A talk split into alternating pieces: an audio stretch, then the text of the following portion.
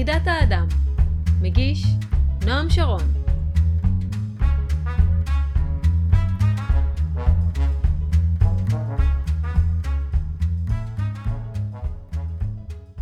שבעה חטאים חברתיים. כסף ללא עבודה, הנאה ללא מצפון, ידע ללא חינוך, עסקים בלי מוסר, מדע בלי אדם, דת ללא קורבן, ופוליטיקה בלי עקרונות. חידת האדם, פרק 15. מה גנדי היה אומר על זה? חידת האדם הוא הסכת בנושא אנתרופוסופיה, אבל הפרק היום הוא פרק מיוחד.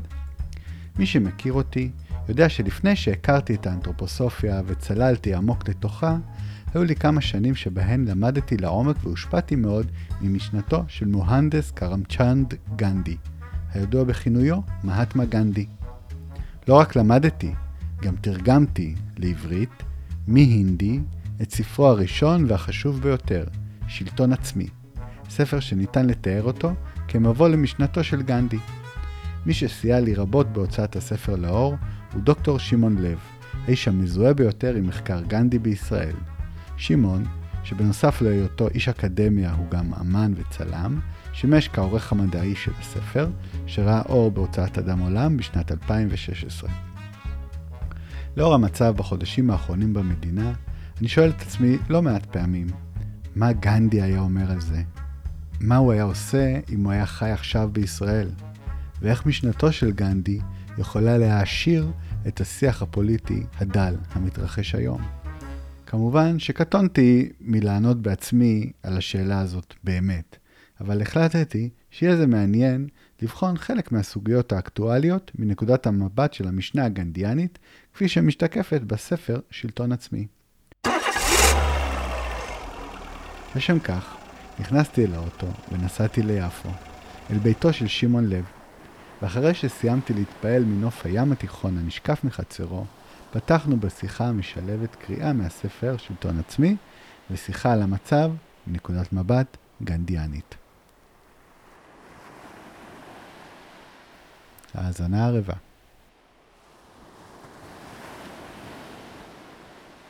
שלום שמעון. צהריים טובים. צהריים מצוינים, איזה כיף להיות פה. זה הרגע שבו המאזינים של הפודקאסט יכולים להצטער על זה שהם לא רואים, כי אם הם היו רואים את מה שאני רואה, איפה שאני יושב, אז זה פשוט אה, הים התיכון שנפרס ככה החוצה מתוך אה, חלונך בבית הבוהמי שלך ביפו. מקסים לגמרי. אם להיות בסגר, אז פה. לגמרי, לגמרי, מצאת... כן. בכלל, אם אה, לחיות, אז כן. פה על הים, ממש מקסים. הייתה תקופה שהייתי בא לפה די הרבה, זה היה סביב ההוצאה של הספר המשותף שלנו, שלטון עצמי, שנכתב לפני 100, זה כבר 110 שנים, 111 שנים כבר. כן. אבל השנה זה בדיוק 150 אה, שנה למותו של גנדי. כן, סיום השנה של שנת ה-150 של אה, פתיר, אה, הולדתו של גנדי. ש... הולדתו. הולדתו, אוקיי, גנדי. אוקיי. אז היו הרבה אירועים סביב זה השנה? היו הרבה אירועים, כל, ה... כל השגרירויות בכל העולם. אני השתתפתי בכמה וכמה אירועים, היו כנסים, וגם עכשיו, אגב, יש כל הזמן, ממש בשבועות האלה, כי זה ממש ב... מנסים להספיק לקראת...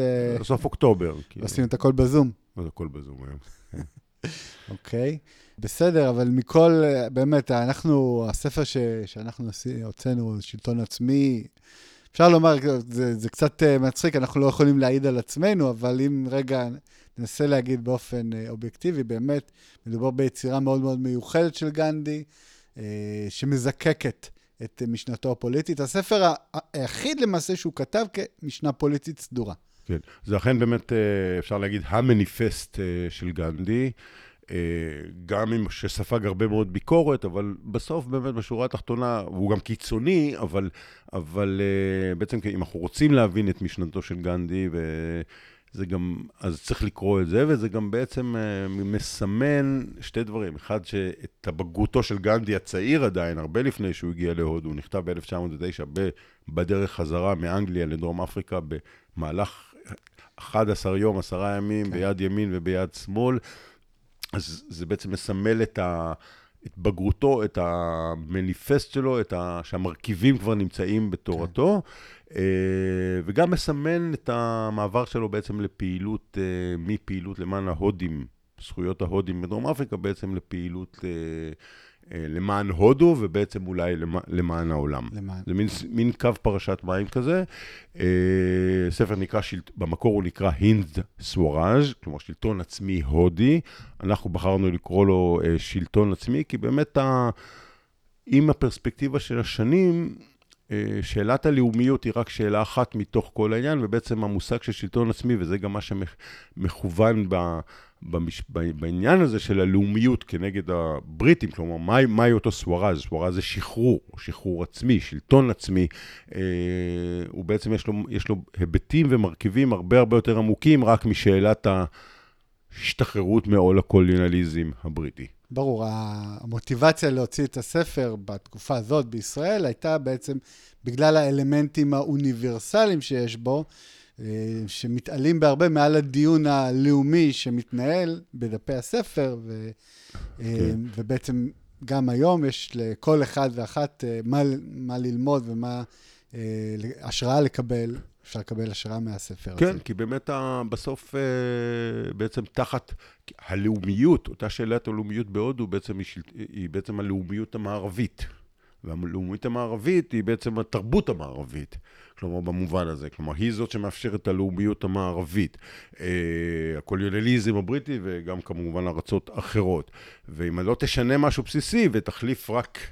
את הלאומיות, ויכול להיות שזה אגב מה שקורה היום בהודו, כלומר לא פחות, אבל אז בעצם לא עשית שום דבר. כלומר, לקחת את אותו היבט קולוניאליסטי, כלומר, הלאומיות היא בעצם כלי שלטון. כלומר, התרבות המערבית היא בעצם כלי, כלי בעצם, אם אתה מתייחס אליה בהערצה ובלי ביקורת התרבות המערבית, שזה בעצם הנקודה החשובה של הספר, זה בעצם הבחינה הביקורתית של אותה תרבות אה, שכאילו היא הכי נאורה והכי מתקדמת והכי...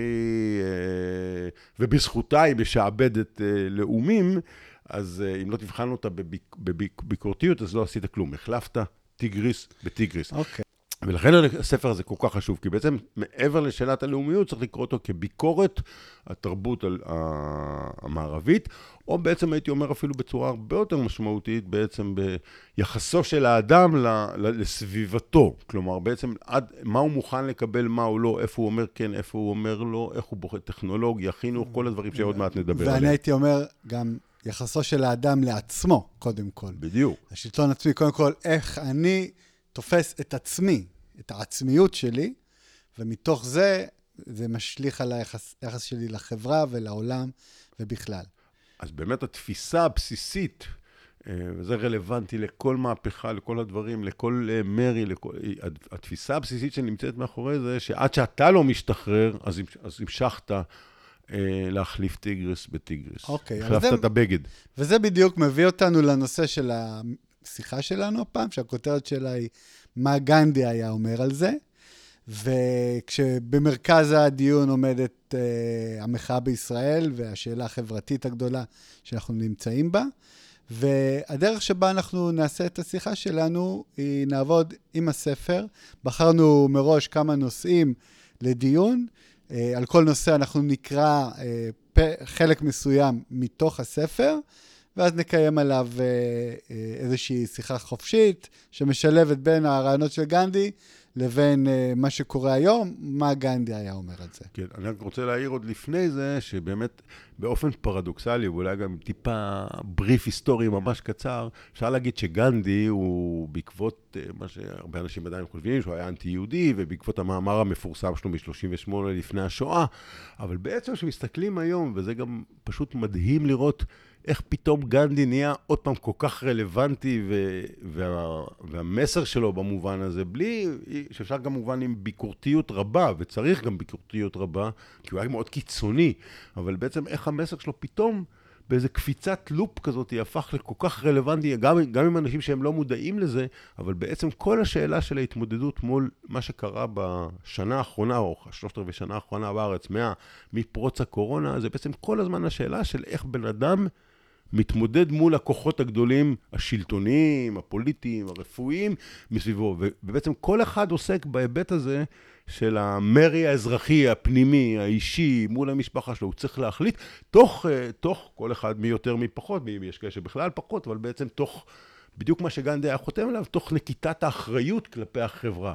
לא רק מחאה כנגד, כאילו במובן הזה, כי יש פה גם היבט רפואי מאוד משמעותי. נכון. וזה, אני אומר, אנשים, אנשים, ראיתי אנשים מסתובבים עם, uh, בהפגנות עם uh, ציטוטים שהם לא יודעים של גנדי. אמרתי, זה פשוט ימות המשיח במובן הזה, שבעצם הנושא של מרי אזרחי, הנושא של אחריות אישית, הוא בעצם מטריד כל אחד מאיתנו. כן, אני חושב שבקורונה, ובמיוחד בחודש האחרון עם סגר ב' ועם כל המוסר הכפול שבו השלטון עצמו נהג, אה, זה הביא אנשים אה, מהר מאוד לעמדה שלא הייתה להם ברירה, אלא לנקוט באי ציות אזרחי משלהם.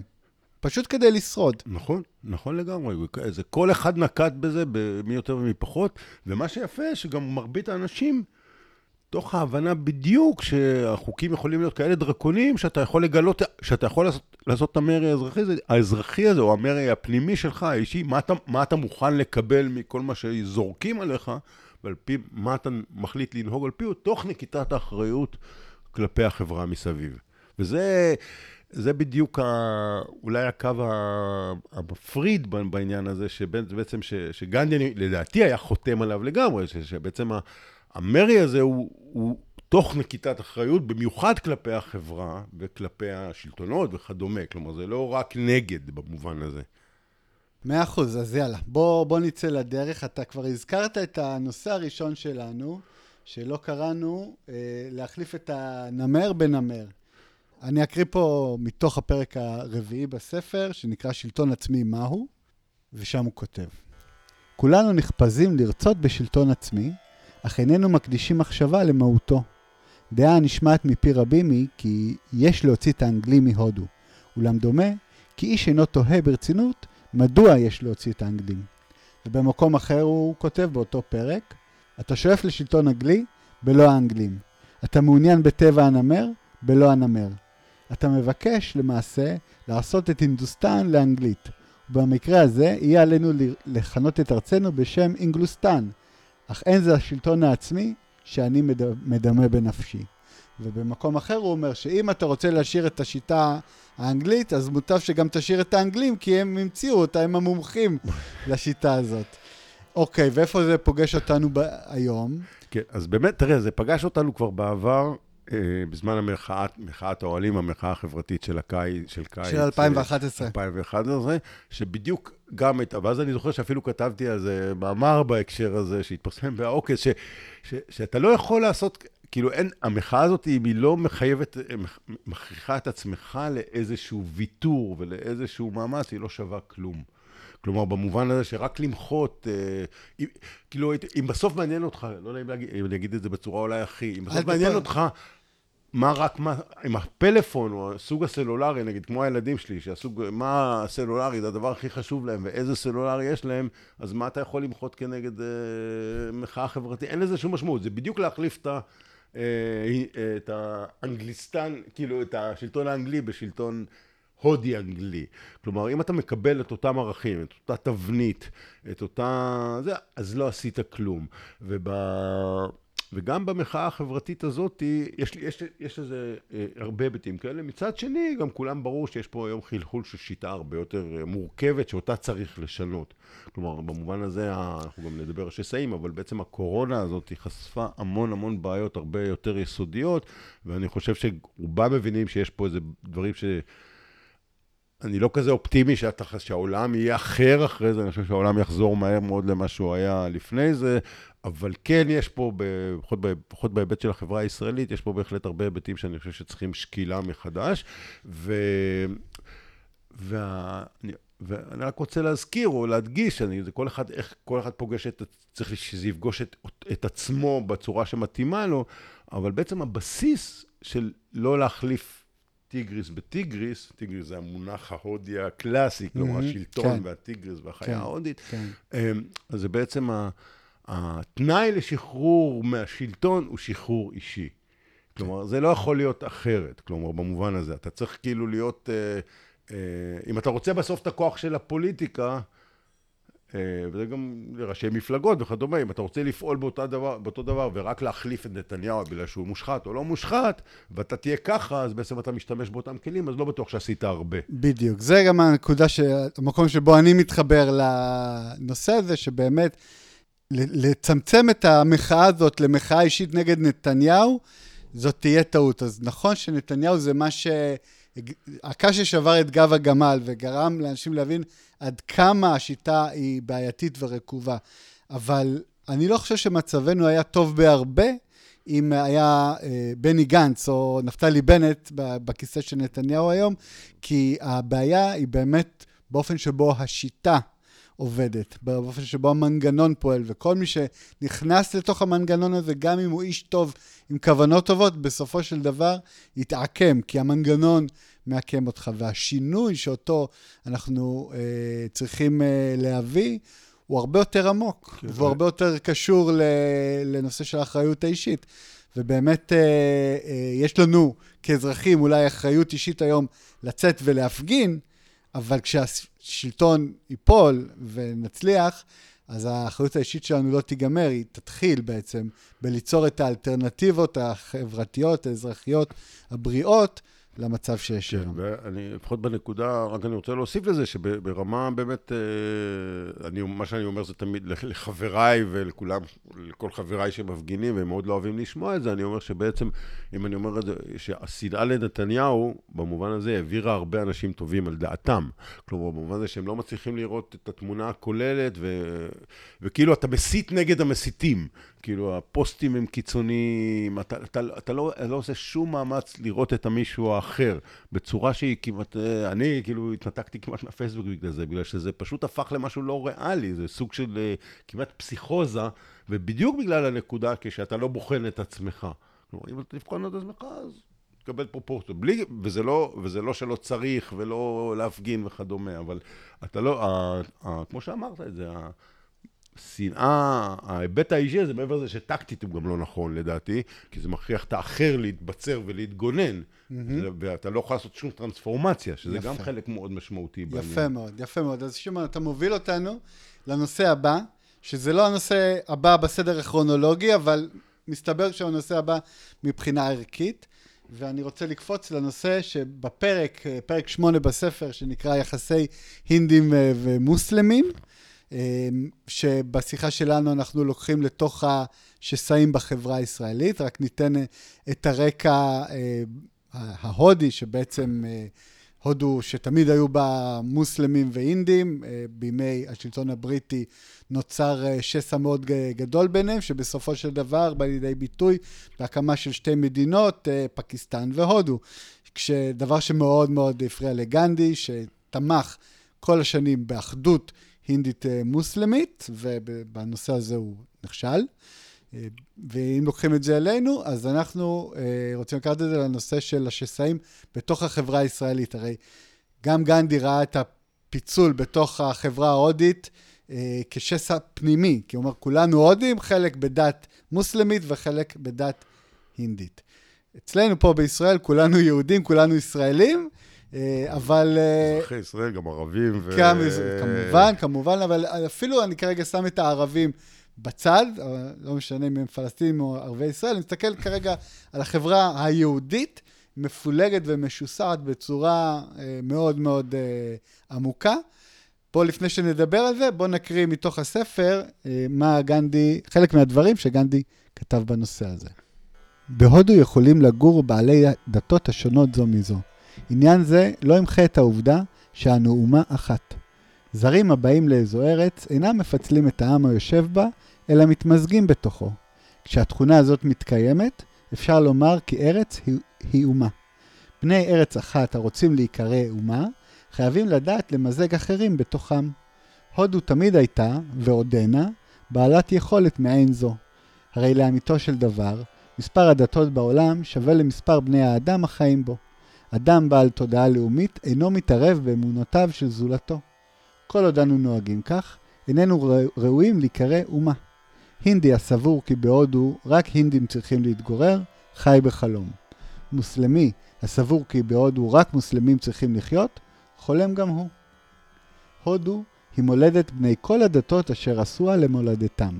הינדים, מוסלמים, נוצרים ופרסים. אחים הם, ועליהם להסתדר זה עם זה, לטובתם בלבד. כן, אז באמת, אה, קודם כל ברקע ההיסטורי, אז באמת ב-47, אבל כאילו, בהודו מוקמת תוך חלוקה עקובה מדם, שבעצם הפוך מכל מה שגנדי פעל לו, כלומר, פעל עבורו, חצי, בין, כנראה חצי מיליון הרוגים, כאילו בהינדואים שעוברים מפקיסטן, למה שהפך לפקיסטן, מפנג'אב, מחבל פנג'אב להודו, ומוסלמים שעוזבים את הודו לפקיסטן, ובנגלדש, שאז נקרא איסט פקיסטן, כן, כן, אפשר לומר ש... כלומר, החלוקה הזאת היא טראומטית בהודו. כן, וגנדי סיים את חייו בתחושה של אה, אבל וכישלון, וזאת גם הסיבה שהוא נרצח. כן, הסיבה שהוא נרצח היא באמת בדיוק התמיכה שלו, לא בגלל הסיבה של החלוקה עצמה, בגלל, אבל בגלל הדרישה שלו לתת כסף, חלק הצודק מאוצר הקופה, ברגע שהוקמה פקיסטן, לתת לה את החלק היחסי במה שהאנגלים השאירו, וזה נראה... זה כאילו בעיני הימין ההודי, הימין הדתי, זה נראה כאילו, אבל, כאילו, כמו שאצלנו מדברים, מה, אתה מטפל באויבים שלך? זכות השיבה, כן. או מטפל באויב שלך, כן, כאילו, כן, שזה... כן. וגם אני אומר, לא, זו דרישה צודקת. אז באמת, אני, תראה, ברור שה... מה שהקורונה, או לפחות התקופה הזאת, חשפה באמת שסעים שהוחבאו, טוטאו, קיימים, שכל הזמן צצים ועולים בחברה הישראלית. אה, בהיבט שלנו היום זה הכי בולט כלפי, אני חושב, החרדים. Okay. אוקיי. כלומר, ההיבט הזה של... ובלי להיכנס לצד שלהם, וזה בדיוק העניין. אני... מה ש... שהם יפעלו איך שהם, רוצ... לא, איך שהם רוצים, וזה לא שלא צריך לשנות דברים ולא כדומה, אבל בעצם אתה צריך לקחת את האחריות אה, שלך. אז קודם כל האחריות הראשונית היא כמובן הכללה, כלומר, אה, אה, ואיפה אתה עובר את הגבול של... אה, אה, אתה יודע, במובן הזה, פשוט אה, גנדי היה חותם על המשפט של חז"ל, אל תעשה לחברך מה ששנוא עליך. כלומר, בהיבט הזה שתסתכל על, תנסה, או ה... וזה הדבר המהותי, כאילו, בעצם, ב, נגיד, בדוקטורינה החברתית, מוסרית של גנדי, סטיאגרהה או מאבק, לא, לא, בעצם העניין הזה שאתה לא מנסה להביס את היריב. כאילו, להביס את היריב לא עשית כלום, אם אתה יותר חזק, כשהוא חזייה יותר חזק, הוא יביס אותך. אה, אתה בעצם מנסה דרך הסבל, דרך ה... אתה בעצם מנסה לראות אותו כמה שיותר. מנסה להיכנס לנעליו כמה שיותר. אתה בעצם, המאבק הוא דרך טרנספורמציה. כמובן זה יכול להישמע אה, כאילו אה, נאיבי וכדומה, אבל, אבל בהרבה היבטים זה, זה דברים שאנחנו עושים אותם אה, הרבה פעמים, גם אנחנו ביחסי, יודע, מנסים שהבן אדם יבין את הצד שלנו, עצם משהו, תבין את הצד שלי, תסתכל להיכנס בנעליים שלי, ואז באמת נקודת מפגש היא איפשהו באמצע. וזה, שוב, אני לצערי, אני חשוף בעיקר מהרשתות החברתיות, אני רואה את ה... וזו נקודה שמאוד מפריעה לי, אנשים שהם מגדירים את עצמם כדמוקרטים, ליברליים, נאורים וזה, בעצם משתמשים באותם כלים של שנאה, הסתה, אה, חוסר ראייה של האחר, אה, חוסר סובלנות, אה, מילים קשות ש... ש...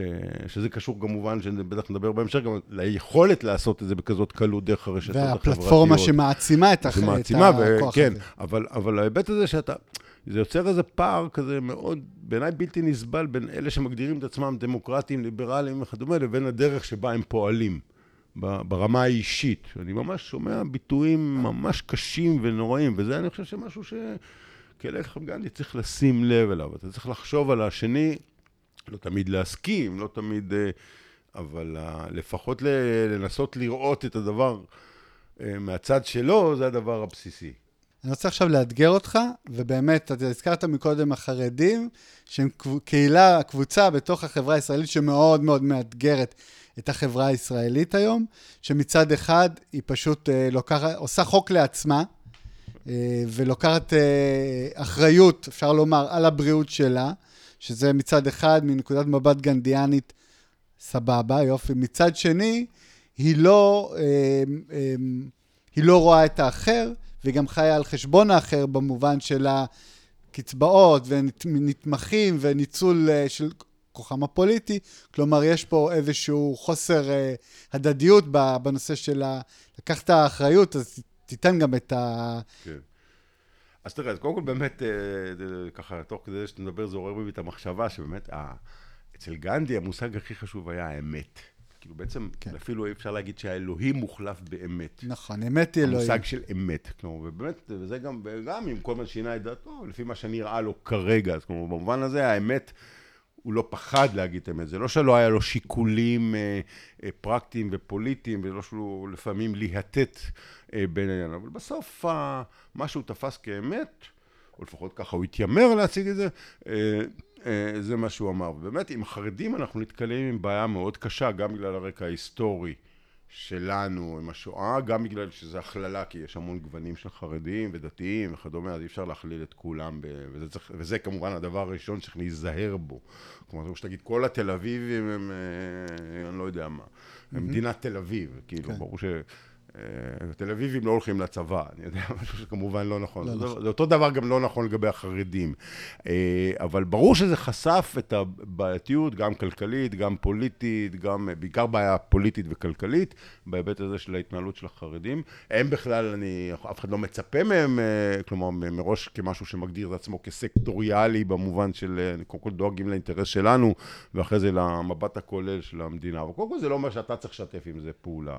אז בהיבט הזה, אז, אז המושג של האמת, וברגע שאתה אומר משהו, זה ישר מואשם באנטישמיות. שזה באמת, אה, כן. שזה אגב אה, מחזיר אותנו לגנדי, שגנדי כתב את דעתו על בעיה של, של היהודים והפלסטינים, וגם לגבי השואה, שזה נושא עוד יותר, יותר רגיש, אז ישר, הפכו אותו לאנטישמי. בדיוק. שזה הראייה היהודית, הפרספקטיבה כל מי שהוא הציונית. לא ציוני הוא כן, אנטישמי. שבמבט לאחור בהרבה דברים הוא צדק. כלומר, אה, גם אם לא, אנחנו לא אוהבים לשמוע את זה, או אותו- גם אם זה... או אותו דבר גם-. אותו דבר גם עשו לשטיינר. בדיוק. כאילו, ברגע שאתה אומר משהו שהוא לא... ואתם יודעים, כל מי שיואשם ב... זה גם אגב נכון לגבי היחס, ככה בסטייה קטנה, למה שמאשימים היום את גנדי בגזענות כלפי השחורים, זה חוסר הבנה, בדרום אפריקה, זה חוסר הבנה מוחלט, זה, זה כאילו, אה, ברור שגנדי היה אוניברסלי, הומניסט, אה, אבל לא פחד להגיד את, דעת, להגיד את דעתו על דברים מסוימים, וזה מאוד נקודה מאוד וזה חשובה. גם הייתה תקופה- ויש אנשים שלא מפחדים גם היום להגיד, אין ספק, וזה אני רואה בזה ברכה מאוד גדולה, ואני חושב שגם שיש הרבה התארגנויות. אני חושב שזה מחזיר אותנו לנקודה שאיך עושים את המאבק הזה, או את ההבנה שהדברים צריכים להשתנות בלי שנאה. זה הנקודה המשמעותית. וזה, זה, כי השנאה תפיל את זה. ואני רואה את הביטויי שנאה בכל מקום, ואנשים שאומרים, אה, מצידי שימותו, ב... אתה יודע, דברים נוראים, כאילו, שאני לא רוצה אפילו להגיד אותם. מכל- ואנשים, שוב, שמגדירים את עצמם כ... הם נלחמים לדמ... עבור הדמוקרטיה והליברליות. אנשים, ש... אנשים לא רואים את הסתירה הזאת. אה, אה, שזה תמיד, לי זה מפריע. זה גם נכון, נכון לגבי הרבה דברים אחרים. אה, כאילו, מבחינתי בסוף, כן. נגיד המסר הגנדיאני, האנס, כאילו שלא יהרגו אותי, אז האנס והרוצח הם גם בני אדם.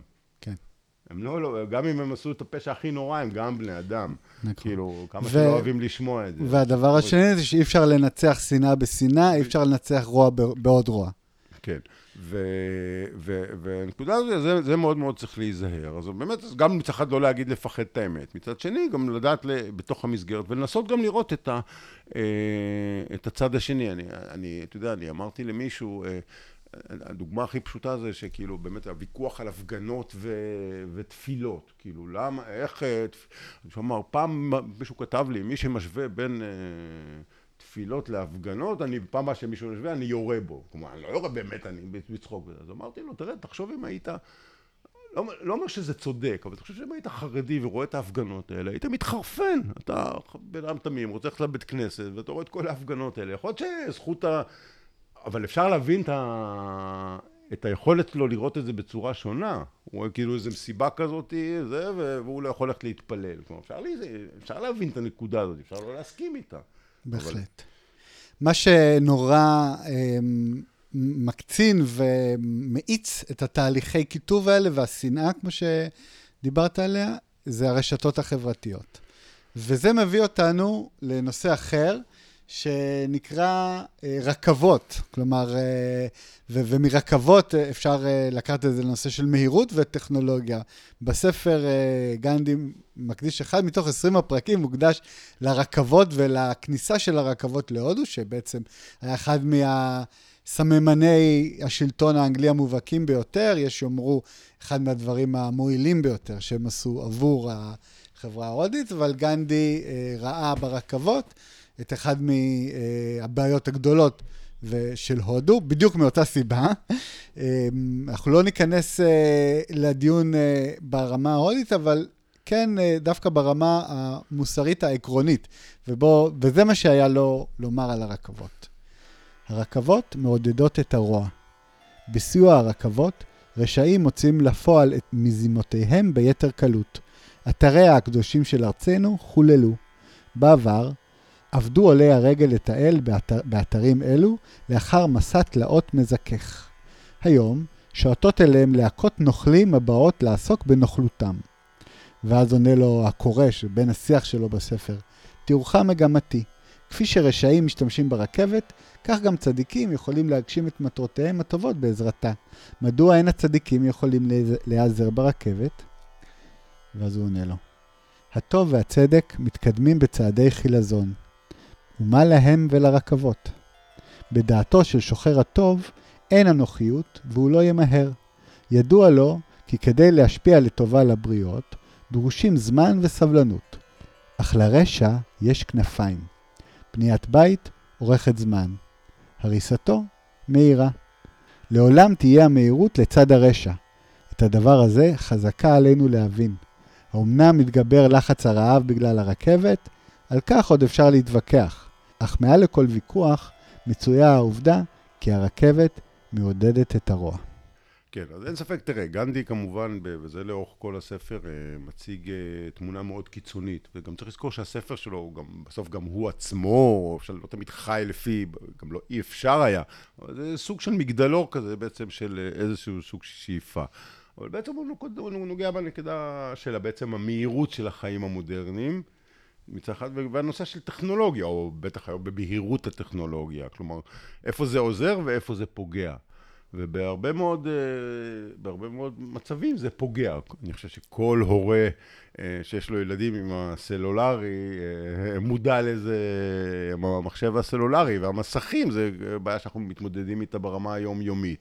גם הנושא של מהירויות, גם הנושא שפתאום אנחנו רוצים לטייל ברגל, או כבר לא מטיילים ברגל, המכוניות, הפקקים וכדומה, כלומר, האם אתה בוחר לנסוע באופניים או, או ללכת ברגל, כלומר, במובן הזה בסוף כל מי ש...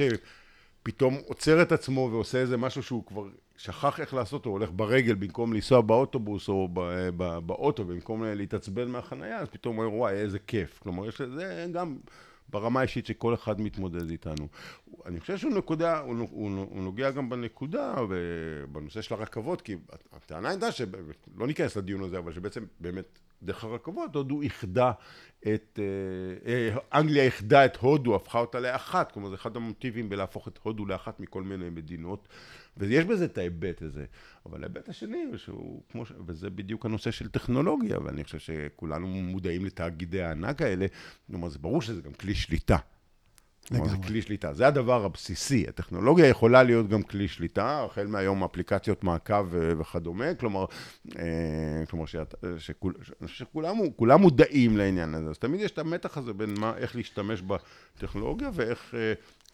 אה, בריסון, או כן. ב, נגיד אם לא נהיה קיצוניים כמו גנדי, אה, בריסון, או איך, וזה גם אני חושב מהותו של הספר בסוף, בעצם כן. היחסו של האדם לטכנולוגיה. אין ספק. אני רק רוצה להגיד עוד משפט אחד, שזה לא כל כך מבוטל מה שגנדי אומר, כי בהיבט, אם ניקח דוגמאות מההיסטוריה, אז uh, טכנולוגיה וכיבושים, נגיד, ניקח את, uh, לא רוצה, נגיד את הנאצים, אז הם היו מודרניים וטכנולוגיים מאוד, זה גם מה שאפשר להם את זה.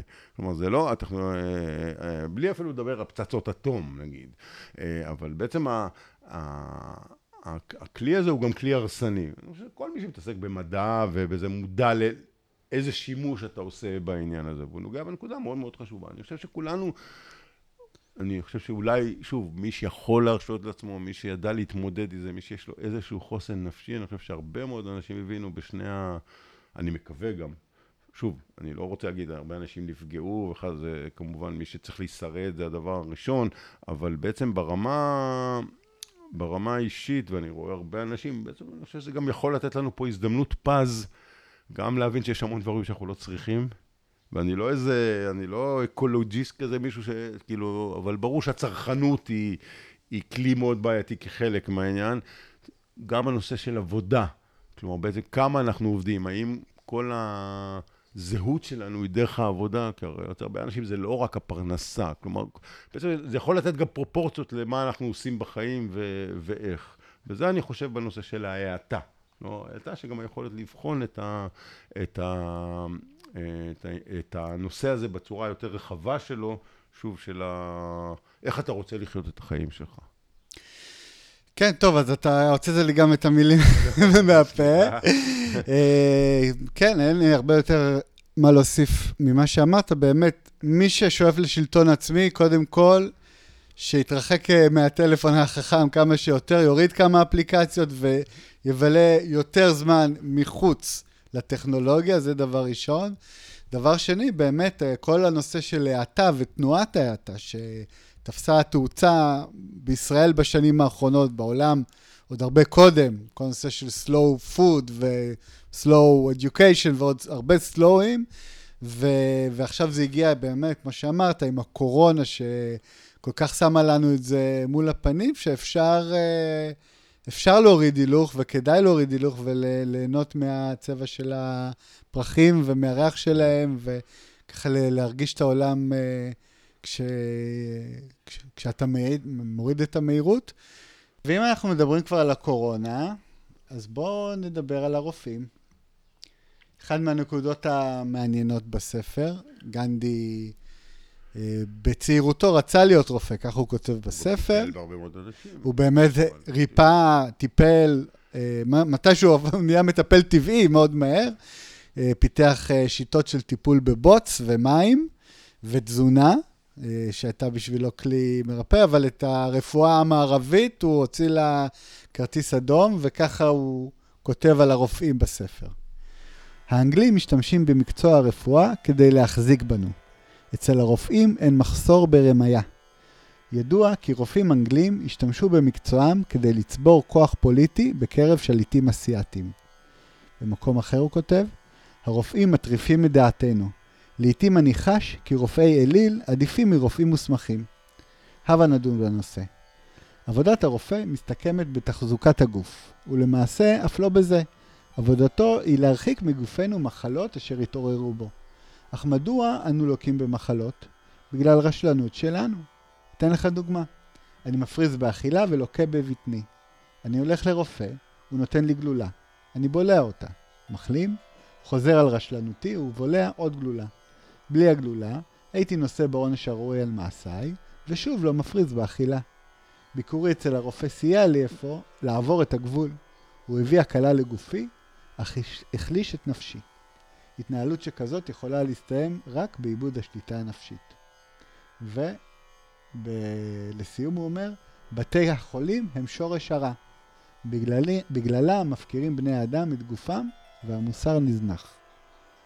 כן, טוב, כמובן שזה אחד הפרקים הקיצוניים בספר, שהוא גם ספג עליו הרבה מאוד ביקורת, כי אתה יודע, בסוף גם... מצילים תוחל, חיים. תוחלת חיים, והרופאים עושים עבודת קודש, ו, וגם גם, וגמדי עצמו, היה לו סוסילה נייר, כאילו אשתו, אחותו של פיאר, את הרופאה שלו, ושהוא היה צריך, הוא גם לקח תרופות, שבעיקר נושא של מלאריה, כלומר, הנושא, שוב, אבל כמובן ההיבטים שהוא אומר, זה היבטים שיש עליהם הרבה מאוד דיון, וגם הרבה מאוד רופאים אומרים אותם. כלומר, זה שאתה נכנס לבית, זה שבבית חולים, אתה יכול אה, להידבק. מקום מאוד מסוכן. מקום מאוד מסוכן, זה ברור, גם הרופאים אומרים את זה, זה לא שלא. אתה יודע, שוב, זה הצורך מול ה... אה, הצורך מול ההצלת חיים והתרומה לבין ה... אה, לבין ההיבט שגם לדעת להסתכל על זה בביקורתיות, האמריקאים הרי צורכים תרופות, זה ברור שיש אינטרסים של חברות, כלומר הוא לא ממציא פה שום דבר, ברור שיש כן. אינטרסים של חברות תרופות ולדחוף לך תרופות, כלומר זה, זה ברור שיש פה כוחות שוק ענקיים. אבל אני חושב שגם הנקודה היותר, ו... אז, אז זה, אז אני אומר פעם, זה פרק שספג המון מאוד ביקורת, ו... וכאילו דוגמה שאיזה שטויות הוא מדבר, ומשהו, תפיסה מאוד רומנטית, וכאילו פרימיטיב, וכאילו בסוף... נאיבית, פרימיטיבית. כן, וגם ו... תוחלת החיים בהודו הוארכה, ובהודו אנשים מתו ממחלות שכבר, אפילו בהודו כבר לא מתים מהם, כלומר, יש, אבל ברור שיש גם מחלות שנעלמו מעולם, ואין כמו הקורונה אה, להראות את העניין, אבל הוא כן נוגע בנקודה ששוב, כולנו מתמודדים איתה, ואנחנו יכולים לראות את זה גם בחדשות כל יום, על המומחים האלה, שמכל הכיוונים תוקפים אותנו, כלומר, איך קראת לזה? מדיקליזציה של החברה, כמו משפטיזציה של החברה, בעצם כולם היום מתעסקים עם סטטיסטיקות, עם קטלוג, עם, עם אה, חתכים, עם אה, גרפים כן, וכדומה. אני חושב שמה... וזה, וגם לא רק גנדי, גם נדמה לי פוקו, נדמה לי, אני לא זוכר מזה, כאילו כבר כתבו על הדברים האלה, שבעצם התעודת זהות הרפואית שלך זה גם כלי שליטה. ברור. ההבחנות האלה, זה שאתה לא מסתכל. מעבר להיבטים הרפואיים עצמם, הרבה מאוד רופאים אומרים את זה. אני אישית, אה, כן, שצריך הולך לרופא, ואני מקווה שכולם גם, אני, כלומר, אתה לא... אבל אה, גם ברור שיש חשיפה ל... ל... כולם גם מבינים, גם הרופא שלי בסוף אומר, אה, תשמע, אם יש לך לחץ דם, אז תפסיק לאכול מלח. כלומר, הנושא של... כלומר, זה דברים שכולנו יודעים אותם. אבל ה... אני חושב שזה, וזו נקודה שגם הרבה אנשים מתלוננים אליה, זה בעצם למשל השיחוק במספרים, אם יש, אני לא יודע אם יש שיחוק או לא, אני לא, לא מבין בזה, אבל ברור שההגדרות הן מאוד חמקמקות.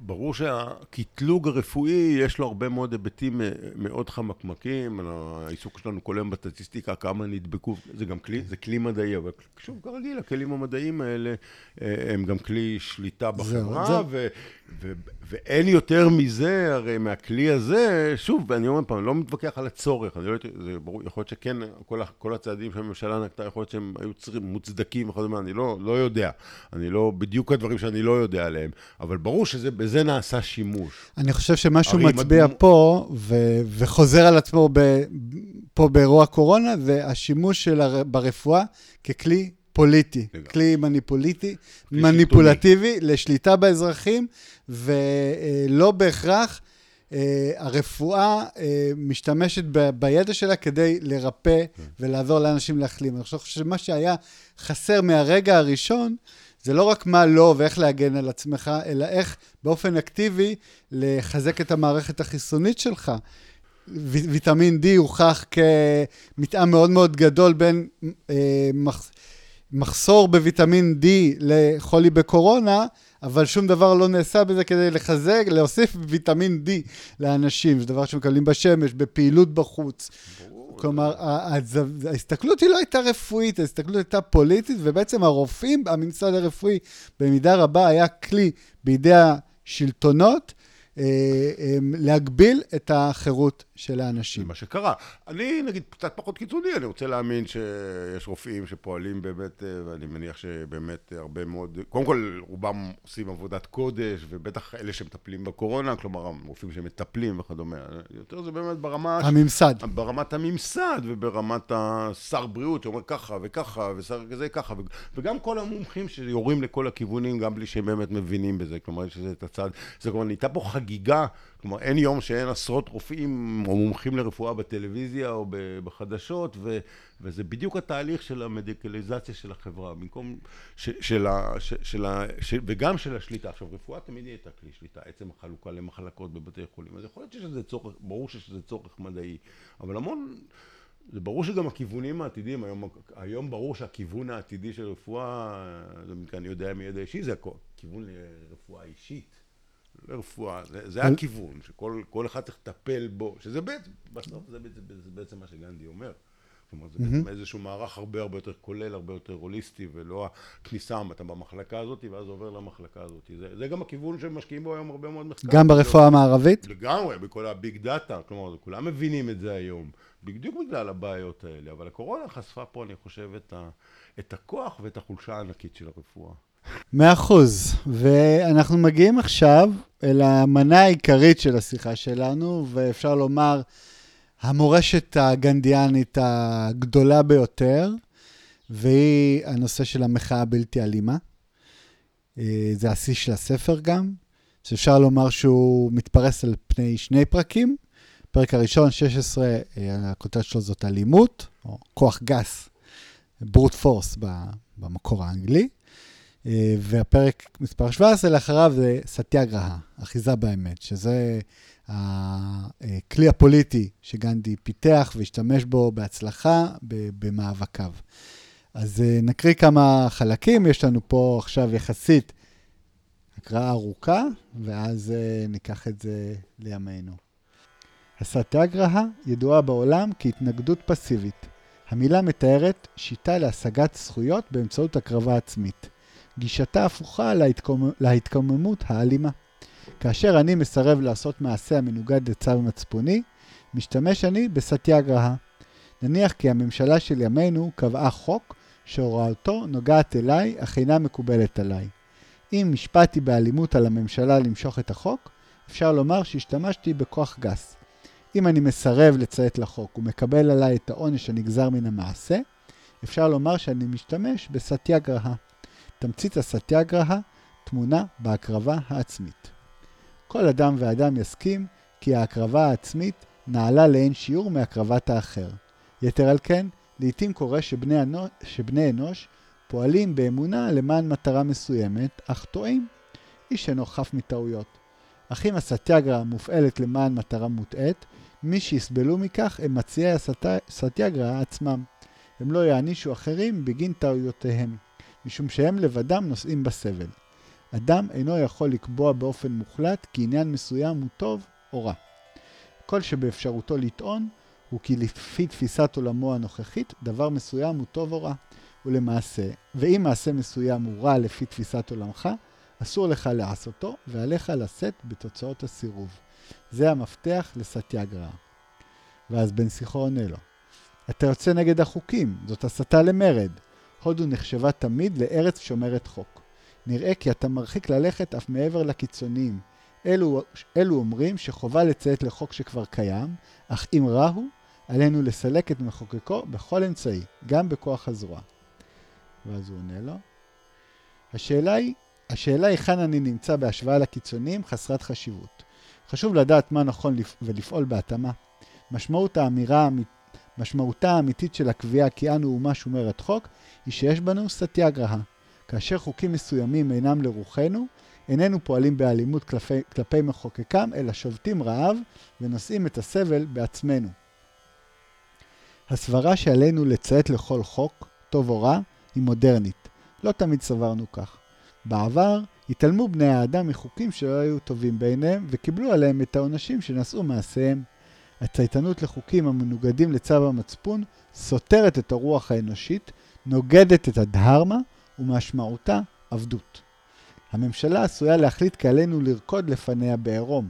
האומנם, ננהג כך? לו אני סטיאגראי, הייתי מודיע לממשלה כי היא יכולה לשמור החלטה זו לעצמה. לא אתפשט למענך ולא ארקוד לפנייך.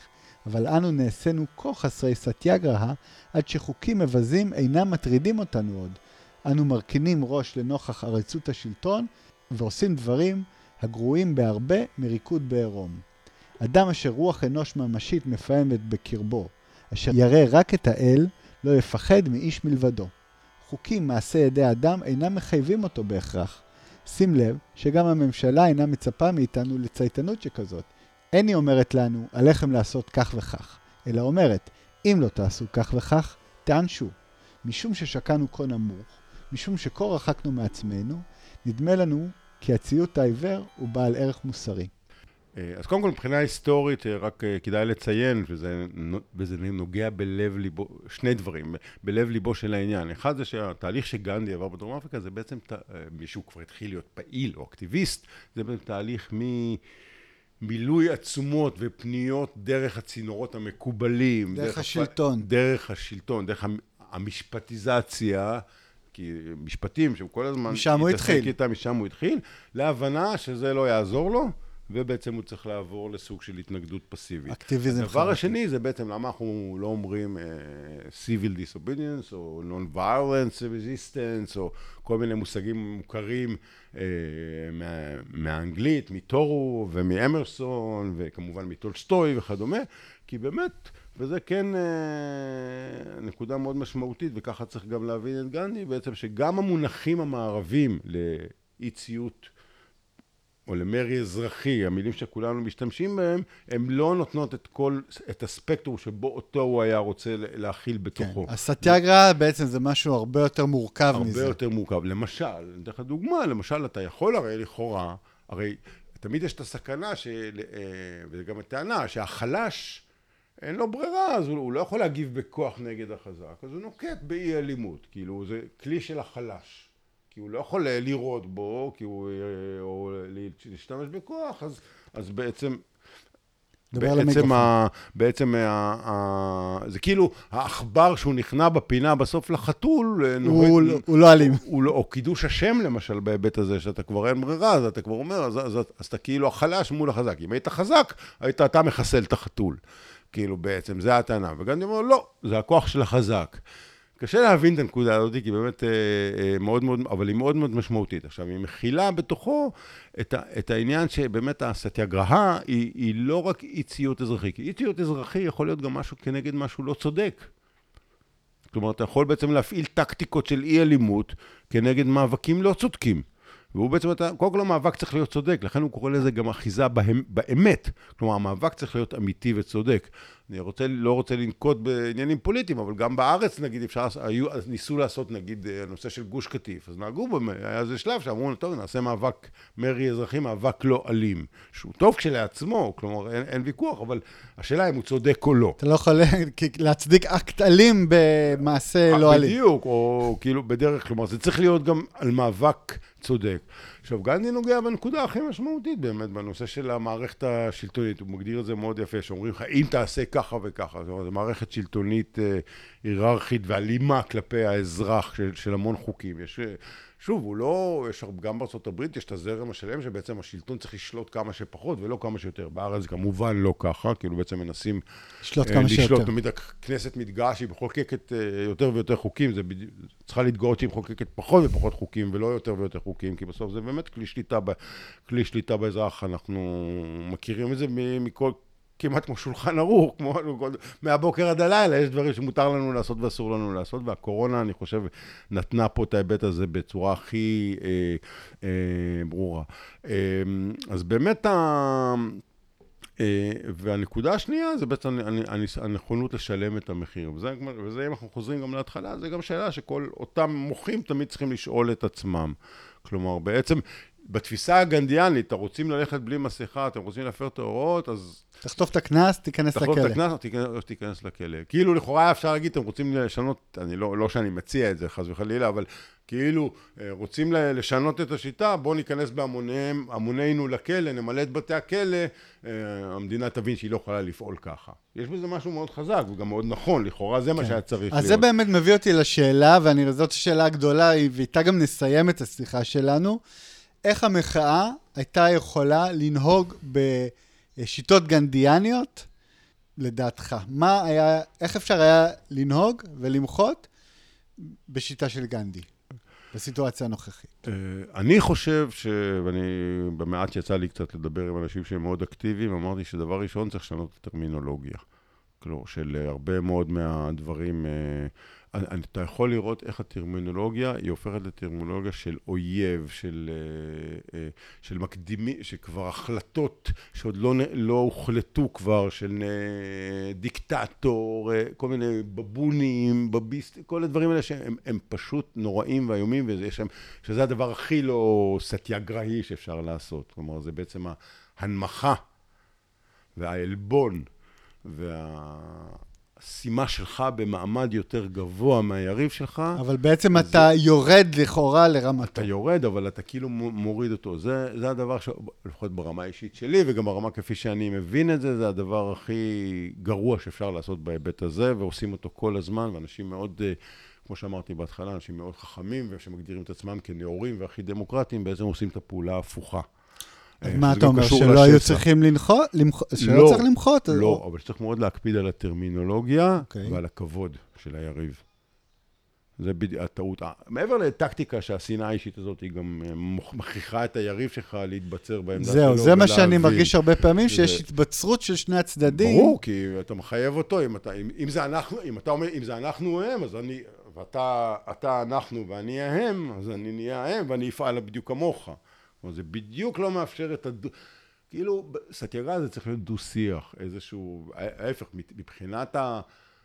זה קיצוני, ורוב האנשים לא יכולים לנהוג ככה, אבל בעצם אתה צריך לנסות להבין את היריב כמה שיותר, ולהביא אותך, להבין שבגלל ההקרבה שלך, בגלל מה שאתה מוכן לסבול, לא בגלל מה שהוא יסבול, אלא בגלל מה שאתה מוכן לסבול, הוא יקבל את דעתך ויבין אותך. כלומר, אם תשב מול הפתח שלו, תראה שאתה מוכן לשבת. בפתח של הבית, בקור, בגשם וכדומה, אה, אז אולי הוא יבין שבעצם הוא צריך לבחון את דרכו בהיבט הזה, וזה אני לא חושב שזה קיים. אני חושב שכן, אה, אני אומר פעם, אני חושב שכן אה, אי אפשר גם לקחת את הקרדיט שמה שקרה פה זה איזושהי התעוררות חברתית מאוד יפה, שאני באמת מקווה שהיא חוצה יותר מגזרים ממה שלפעמים זה נראה, כלומר שזה לא רק סוג של מאבק חברתי זהותי בישראל של אני חושב שלא, כמי שהיה בלא מעט הפגנות. לא, אני חושב גם שלא. שדווקא המתנגדים של ההפגנות מנסים לצייר אותם ככאלה, אבל זה לא בהכרח. כאילו, בצדק במובן שמבחינתם, כי זה בדיוק גם הם עושים את הפעולה. עכשיו, אני תמיד אומר, וזה, אני חושב שזה גם נקודה מהותית, לא תמיד אומר, נקודה מהותית בעניין הזה, שתמיד, אבל הם עושים ככה. כן. אני חושב שזה אולי הלקח, אתה תדאג לעצמך קודם כל. אתה צריך להיות עם האחיזה באמת. אז מה שהוא עושה זה בעיה שלו, זה שהוא מתנהג ככה וזה שהוא מתנהג ככה זה כבר בעיה שלו, זה ההפך, הוא משלם על זה את המחיר. אתה, אתה תתנהג לפי מה שאתה צריך להתנהג, אתה תיקח את האחריות. ואני חושב שאם אם אולי, בזה אני יכול לסיים לפחות, עם מה שעובר כחוט השני בכל מה, ש, מה שדיברנו לאורך כל השיחה, זה בדיוק אותו עניין של ה... אני מול הכוחות השלטוניים, פוליטיים, טכנולוגיים, צרכניים, אה, כיצד אני פועל, מה אני מסכים ומה לא. ובמובן הזה, וגנדי אומר את זה פה במשפט נהדר, כאילו, מהותה של הסטיאגה זה להגיד לא. איפה אני אומר לא, עד כאן, כאן את זה אני לא מקבל. ברמה האישית, הרמה הלאומית זה עוד רמה גם, כאילו, ואם אנחנו חוזרים למהותו של הספר הזה, אז בעצם, בעצם מה שהוא אומר זה שאם לא תגיד את הלא האישי הזה, אתה לא יכול גם להגיד לא ברמה כן. הלאומית. אז אני חושב שהרבה אנשים אמרו לא באופן פרטי ואינדיבידואלי, במיוחד בחודש האחרון. אני חושב שאי ציות האזרחי פה, הוא נולד באופן טבעי אצל כל אחד ואחד כתגובה לחוקים מנוגדי כל היגיון, מה שנקרא חוקים רעים. אפשר היה לראות את זה גם בבעלי העסקים וגם בבני, באנשים בהתנהלות היומיומית שלהם. זה דבר אחד. דבר שני, וזאת שאלה שאני שואל את עצמי הרבה מאוד פעמים, ולא רק עכשיו, האם גם היום אפשר אה, לנהל מאבק סטיאגראי, שהדבר הכי מהותי בו זה בכך שאתה לוקח את הסבל על עצמך ומעורר ככה את האמפתיה והחמלה אצל המתנגד שלך, ועל ידי זה אתה משנה אותו, הרי זה כלי הנשק, הטקטיקה הבסיסית של הסטיאגרה, האם זה עדיין אפשרי היום בתקופה שהאדישות שלנו לסבל היא כל כך גדולה, שאנחנו כל כך מנותקים מהסבל של האחר, תקופה שבה שובתי רעב מתים בכלא, כי לאף אחד לא אכפת, האם עדיין אפשר uh, להשתמש בסטיאגרה בימינו? זאת שאלה מבחינתי. אז תראה, אז קודם כל, אני דווקא רואה את זה בצורה יותר מעודדת. אני רואה מה היה כאילו לפני זה, אני, וגם, אני אומר עוד פעם, אני חושב שמה שקרה בחודשים האחרונים, שב, שזה רק מוכיח כמה למרות כל הניסיונות בעולם להוריד את גנדי, החל מהנושא של גזענות וכדומה, או לפחות הנושא הזה של יחס השלטון מול האזרח, שיש לו המון המון היבטים, גם פוליטיים, חברתיים, כמה הוא רלוונטי, בעצם כמה, כמה מה שהטריד את גנדי הוא רלוונטי עד היום, ובעיניי מה שקרה בארץ זה דבר מפליא. כאילו ההתעוררות הזאת המובן שזה הכריח כל אחד וכל אחד נהג על פי, בהמון מובנים על פי צו מצפונו ולא על פי ההוראות בהכרח. זה אני חושב שיש בזה היבט של שחרור. כלומר, אני רואה בזה משהו מאוד מאוד uh, חיובי. לגמרי. והשלב הבא זה גם לקחת את האחריות על זה. נכון. אז תפר את החוק, ו... אבל תשמור על עצמך, תשמור על הבריאות של האחרים. זה בדיוק העניין, זה הולך ביחד. כי אתה, וזה העניין, אף אחד לא רוצה, כלומר, היו כאלה שבאמת לא, נוהגים גם לא באחריות, והם בוודאי צריכים להיענש, או כל, כל מה, ש, מה שצריך לעשות, אבל אלה שרוב האנשים, שהמודעות צריכה להיות, שמה אני אומר לא, אבל תוך כמובן השמירה. על היותי חלק מהחברה. כאילו, מה שאני עושה, יש לו השלכות גם לגבי החברה. זה אני חושב שאין משהו כמו מגפה שמראה לנו את זה בסטירת לחי כזאת על הפנים. אוקיי, אז שמעון, תודה. תודה לך. הזמן טס ואפילו לא שמנו לב. מקווה שנהנתם, ולהתראות בפעם הבאה. תודה רבה. אה, זה היה גנדי, ועכשיו כמה הודעות מערכת. קודם כל, אם הספר סקרן אתכם, ניתן לרכוש אותו עכשיו באתר ההוצאה ב-30 שקלים בלבד. רק תיקחו ותקראו. זה גם המקום להגיד שלצד ספרו של גנדי, הבאנו את מאמרו של הסופר הרוסי לב טולסטוי, מכתב לאינדו. מאמר זה השפיע עמוקות על גנדי בעת כתיבת שלטון עצמי, וכך אתם יכולים לקבל את שני הנביאים הגדולים של אי האלימות במחיר אחד. באדם עולם, בימים אלה מודפס הכרך הרביעי של מדע הרוח, גיליון המחקרים השנתי של אדם עולם. הוא יופץ למנויים בתחילת נובמבר. המטרה של כרך המחקרים השנתי הוא לקדם את הזווית המחקרית של הפעילות האנתרופוסופית בישראל. בגיליון הנוכחי מתפרסמים שישה מחקרים. המחקר המסקרן והחדשני ביותר בעיניי הפעם הוא מחקרה של גלי הדר, יועצת ביוגרפית שהתארחה אצלנו בפודקאסט לאחרונה לשני פרקים בנושא הקרמה.